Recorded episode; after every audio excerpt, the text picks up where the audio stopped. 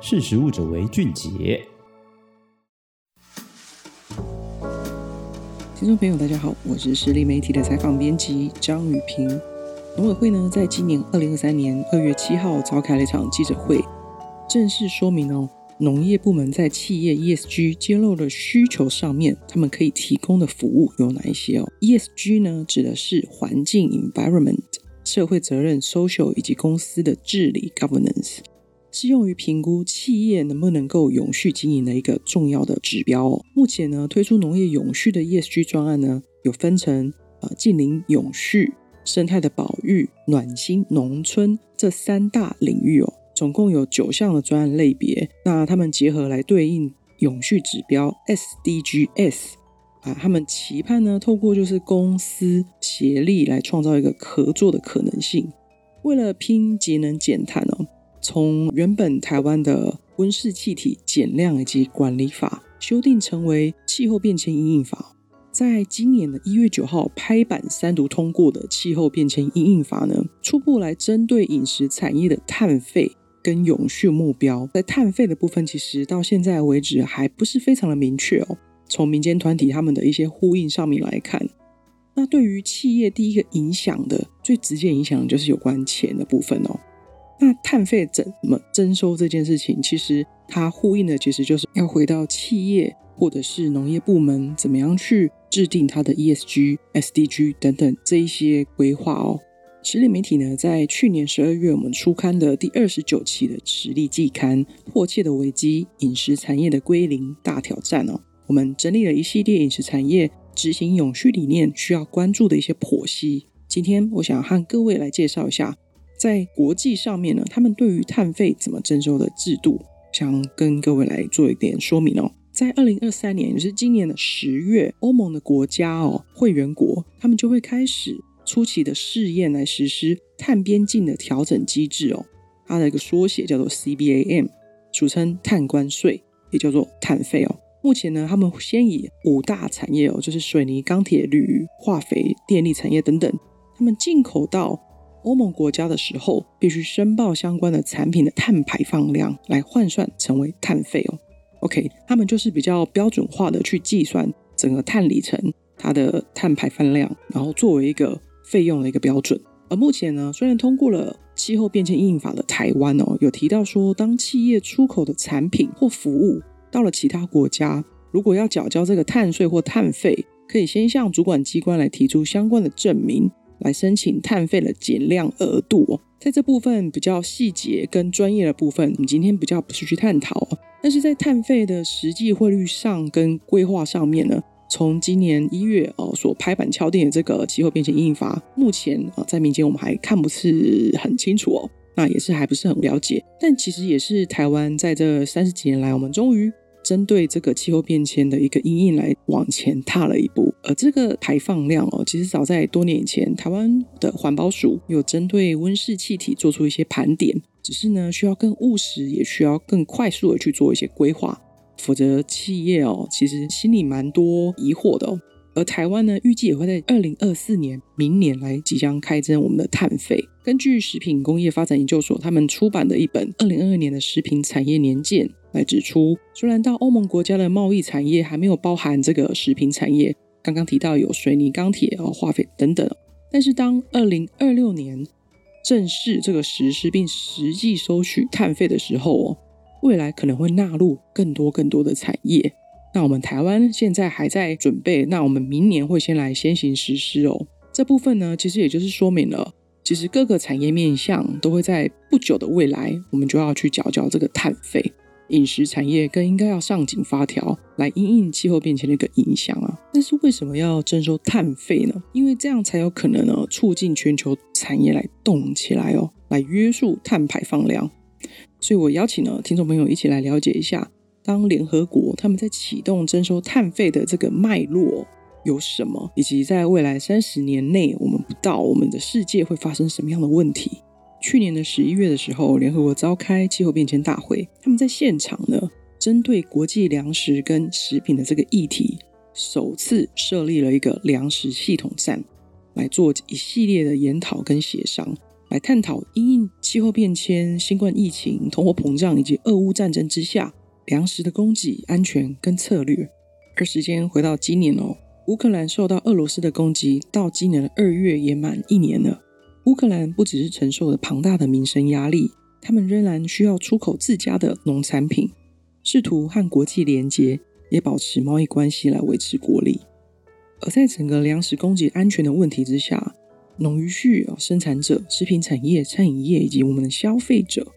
更应该积极的减少食物浪费，并充分的计算产量跟减少了耗损。在联合国的一个统计之下呢，预计在二零三零年以前，如果全球很积极的动起来，才有机会来创造四点五兆美元的经济机会跟净零碳排的可能。这也显示哦。联合国终于知道说，在这么长久以来的气候变迁大会，其实各个国家在节能减碳的的行动上面，其实不是那么的积极。那透过现实面的一个经济的一个影响，试试看能不能把这个节能减碳的问题意识再提高一点哦。那么气候变迁会怎么样去影响粮食作物的价格跟供给的状况呢？全球人口的总数。正是在去年的十一月十五号，已经突破了八十亿哦。联合国组织预计在二零三零年即将增加到八十五亿，到二零五零年将会超过九十七亿人口，更会在二十一世纪末来破百亿。只不过全球的谷物原物料呢，预估会在二零五零年来减少三十八 percent 的产量。根据联合国经济与社会理事副秘书长的刘正明，他来强调哦。当人口数量迅速增加，以及极端气候的冲击之下，粮食危机的处理会更加的困难。在联合国 IPCC，就是政府间气候变化专门委员会，他们在二零二二年最新发表的报告来指出，因为极端气候会让天候不稳，持续的高温、大雨或暴风雪会影响粮食原物料的产量，价格在二零二零年呢就增加了三十一 percent，而且会逐年上涨。再加上俄乌战争之下，让重要的原物料包含了葵花籽产品、大麦、小麦以及玉米等等不稳定的供给。这些粮食不足的问题，已经先冲击世界上最贫穷的人民，以及因为不够的食物，影响了全球五岁以下的幼童健康哦。全球温室气体的状况怎么样呢？我们的生态又有什么样的影响？联合国各个会员国呢，曾经签署好几次的这个议定书哦。他们希望能够避免在二十七年以后，也就是二零五零年之前，避免温度升高超过摄氏一点五度，并且要控制在总碳排放量呢在二十八点九兆吨里面。然而，全球在二零一九年就已经排放了二十三点九兆吨的这个二氧化碳哦。温室气体中的甲烷浓度也在新冠疫情这三年期间增加了十八 ppb，浓度明显比较上升了哦，上一个年度的十一个 ppb 左右。也就是说，在二零二三年，我们今年我们剩下不到四兆吨的这个碳排放量的余额，而全球温度气温也比预期上升的还要快，到现在呢，已经升温了一点一五度了。科学家们预测哦，在二零五年前，我们势必会超过上升一点五度这个标准，预估会升温到两度，因此他们必须修改他们原本一点五度的门槛，拉高到两度。这个时候，温度上升了零点五度，其实对全球生态跟居住环境会带来严重的冲击。在这部分的生态影响，我邀请听众朋友来阅读二十九期的时力季刊《迫切的危机：饮食产业的归零大挑战》哦，里面有详细有关生态影响的一些危害以及影响哦。当农业以及食品产业，包含我们消费者过度生产以及过度消费之后的浪费，会加速怎么样子的暖化速度跟影响呢？世界气象组织 WMO 指出，因为人为的采集石化能源、大规模的种植经济作物、大量砍伐了森林来作为农业用地，并且过度的使用农药跟化肥，因为生产过剩以及我们在挑选食材上面的挑选，比如说我想要新鲜一点的，我们可能老旧一点的蔬菜水果我们不要，而不去挑选，造成的浪费，包含食物供应链上到后端市场的分级包装、运送的途中以及商店里面卖不完的这些商品。餐厅跟家里没吃完的食物和厨余，总计呢，全球每年平均会丢掉九点三亿吨的食物。像这样大到已经无法想象的食物浪费的数量，所产生的温室气体是让全球暖化的第三大来源哦。而当这些没有吃的这些食物呢，被丢弃在我们所不知道的地方上面，它们本身跟包装上面的分子挥发到空气。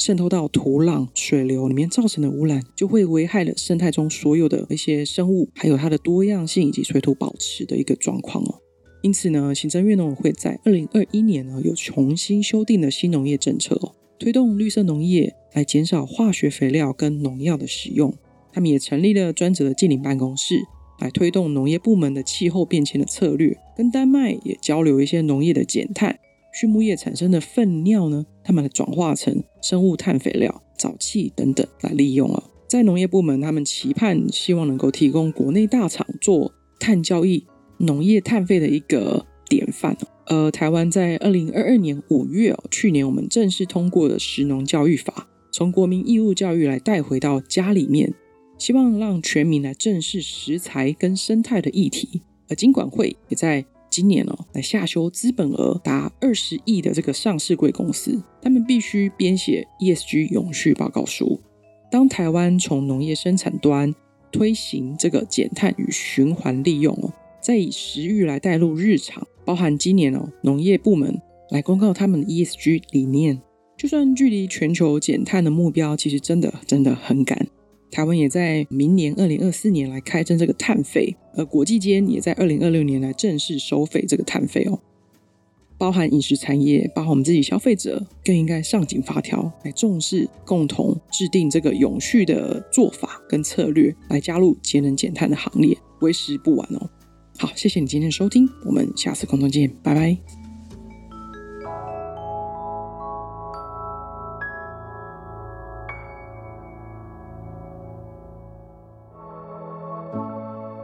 识时务者为俊杰。